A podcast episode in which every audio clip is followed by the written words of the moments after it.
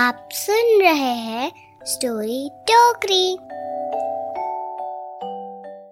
Story टोकरी आपके लिए लेकर आ रहा है बहुत सारे शोज़ जैसे Gonu Jha twisted tales lost animals और भी बहुत सारे शोज़ और ये सब आप सुन सकते हैं स्टोरी टोकरी डॉट कॉम पर।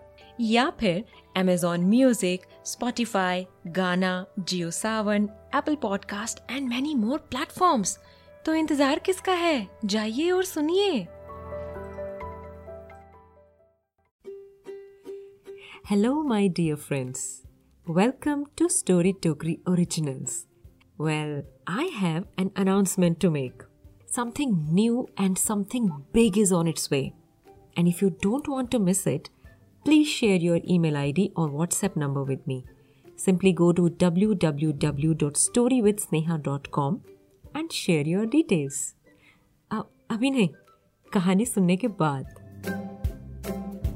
कहानी है ये रुद्रपुर नाम के एक गाँव की। एक गाँव जहाँ बड़ी बड़ी हवेलियाँ थी, पर ज़्यादातर सब खाली थी।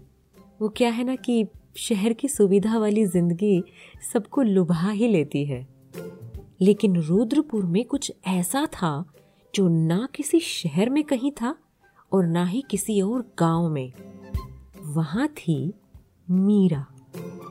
आठ साल की मीरा रुद्रपुर के तालाब के पास एक घर में रहती थी और घर में थे उसके माता पिता एक बहन, दो गाय, तीन मुर्गियाँ और तालाब में चार बतख।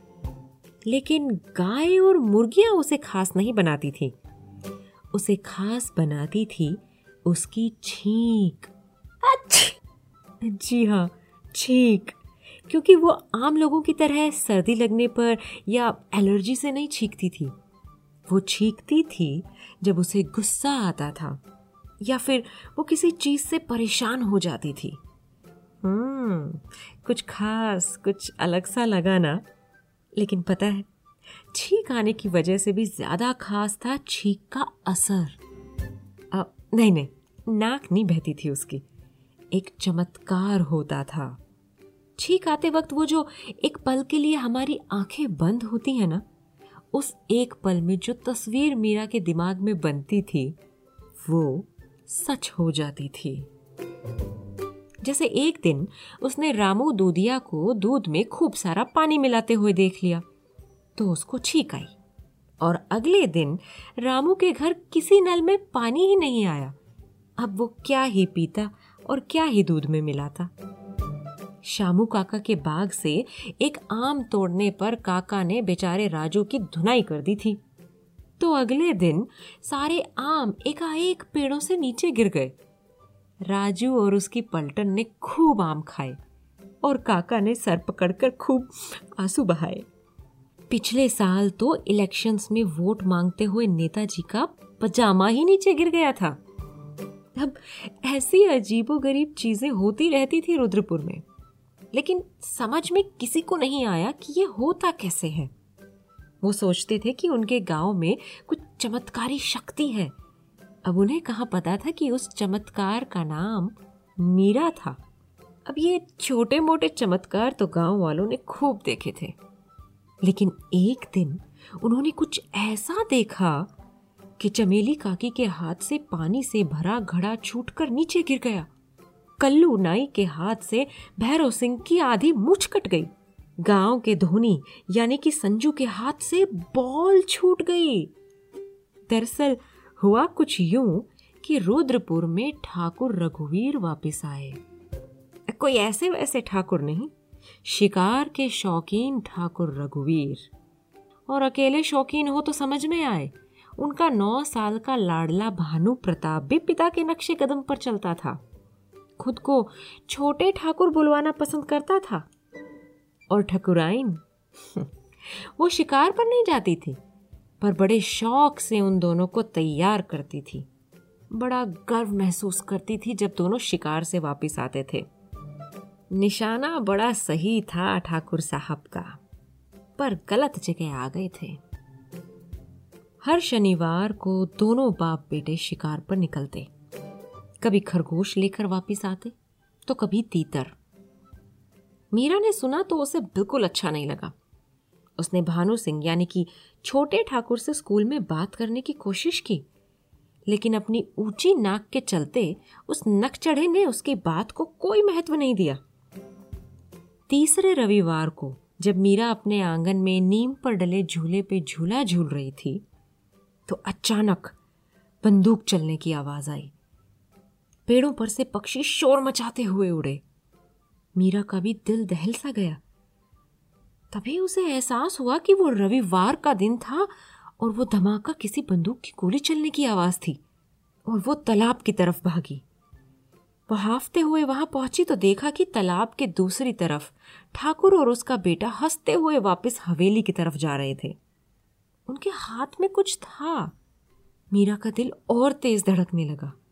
तभी अचानक से पंखों के फड़फड़ाने की आवाज़ आई। मीरा चौंक गई। दो बतख उसके पास उड़कर आए। पर सिर्फ़ दो। मीरा को समझने में देर नहीं लगी कि उन दो शैतान लोगों के हाथ में क्या था। मीरा की आँखें भर आईं। और फिर उसे इतनी ज़ोर से छींक आई कि शायद भानु सिंह यानी छोटे ठाकुर ने भी उसकी आवाज़ उस पार सुनी। उस छींक की सिर्फ़ आवाज़ ही तेज नहीं थी। उसका असर भी कुछ भयंकर होने वाला था। अगली सुबह, ठाकुर उठकर जब बिस्तर से नीचे उतरने लगा तो उसे किसी पक्षी के पंख फड़फड़ाने की आवाज़ सी आई। उसने इधर उधर देखा, उसे कुछ समझ नहीं आया। पर तभी उसे एहसास हुआ कि वो हवा में है। उसके पैर ज़मीन पर नहीं है और वो पंख किसी पक्षी के नहीं, बल्कि उसके खुद के हैं।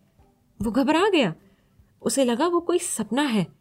आँखें मसल कर फिर से देखा तो भी कुछ नहीं बदला और फिर वो चिल्लाया। इधर छोटा ठाकुर नींद में बाथरूम तक गया। उसे तो अभी पता ही नहीं था कि वो क्या बन चुका था। शीशे के सामने आया। टूथब्रश पर पेस्ट लगाई और मुँह में डाली। तो ये क्या? दांत कहाँ गए? हाँ, मेरे दांत कहाँ गए? पापा! ठकुराइन ने सबसे पहले अपने पैर देखे फिर अपने होठ यानी कि चोंच देखी और फिर कुछ नहीं देखा क्योंकि वो सदमे से बेहोशी हो गई। एक खिड़की से बड़ा ठाकुर उड़कर आया, दूसरी से छोटा ठाकुर। दोनों को कुछ समझ नहीं आ रहा था कि ये उनके साथ हुआ तो हुआ क्या। घर के सब काम करने वाले गायब थे। घर में खाने का एक दाना नहीं था। वो दोनों बगीचे में गए। छोटे को भूख लगी थी। तो बड़ा यहाँ वहाँ से कुछ ढूंढ कर चोच में उठा कर लेकर आया। इतनी मेहनत उसने ज़िंदगी में पहली बार की थी। वो दोनों इन सब का मतलब समझने की कोशिश कर ही रहे थे कि उन्होंने अपने सामने वो देखा जो शायद कभी किसी ने नहीं देखा होगा।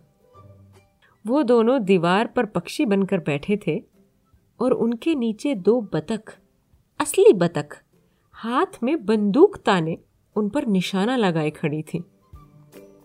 इधर मीरा दुखी थी अपनी दो बतखों के लिए। वो ऐसे ही घर से बाहर आई और तालाब के पास पहुँची। उसने ध्यान दिया कि उसकी बाकी की दो बतख वहाँ पे नहीं थी और तभी उसके दिमाग की बत्ती जली। उसे याद आया कि उसने कल क्या देखा था। वो ठाकुर के घर की तरफ़ भागी, पूरी जान लगाकर भागी। वहाँ पहुँची तो उसकी साँसें रुक गई। उसे खुद अपनी कल्पना पर हैरानी हो रही थी। ठाकुर बन गए बतख। और बतख बन गई ठाकुर।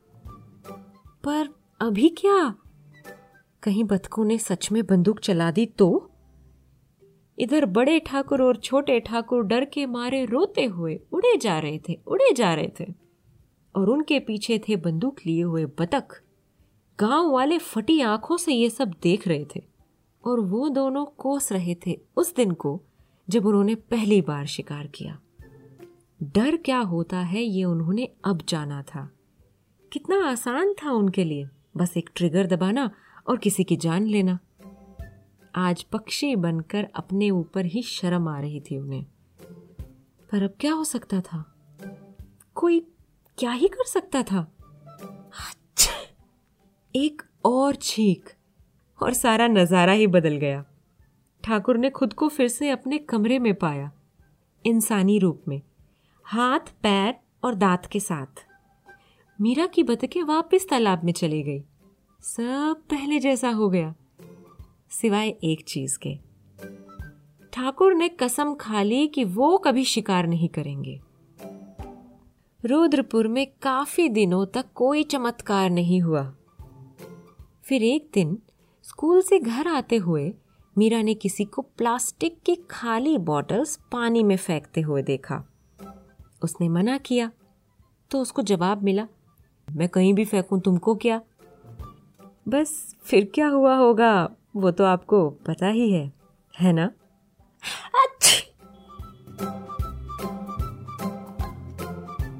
बच्चों, आपको आज की स्टोरी कैसी लगी मुझे ज़रूर बताइएगा। अच्छा अगर आप ये सोच रहे हैं कि स्टोरी टोकरी की कुछ स्टोरीज आपको मिल नहीं रही हैं तो मैं आपको बता दूँ कि स्टोरी टोकरी अब दो पॉडकास्ट में डिवाइड हो चुकी है।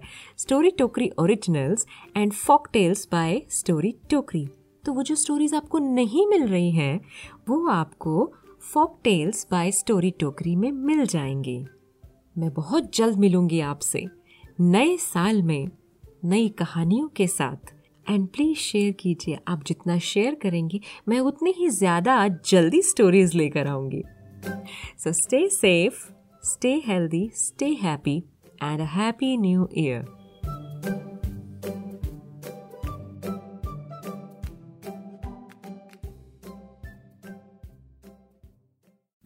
Guddu सीधे बैठो। गुड्डू सीधे खड़े हो जाओ। गुड्डू टी शर्ट सीधी पहनो। उफो सीधे से हो गया बोर। अब ये दिल मांगे मोर। तो ये लो स्टोरी टोकरी है सो मच इन स्टोर पेट पकड़कर हंसना पड़ेगा जब ट्विस्टेड टेल्स का तड़का लगेगा। पता है कहाँ पर? स्टोरी टोकरी डॉट कॉम पर। स्टोरी टोकरी।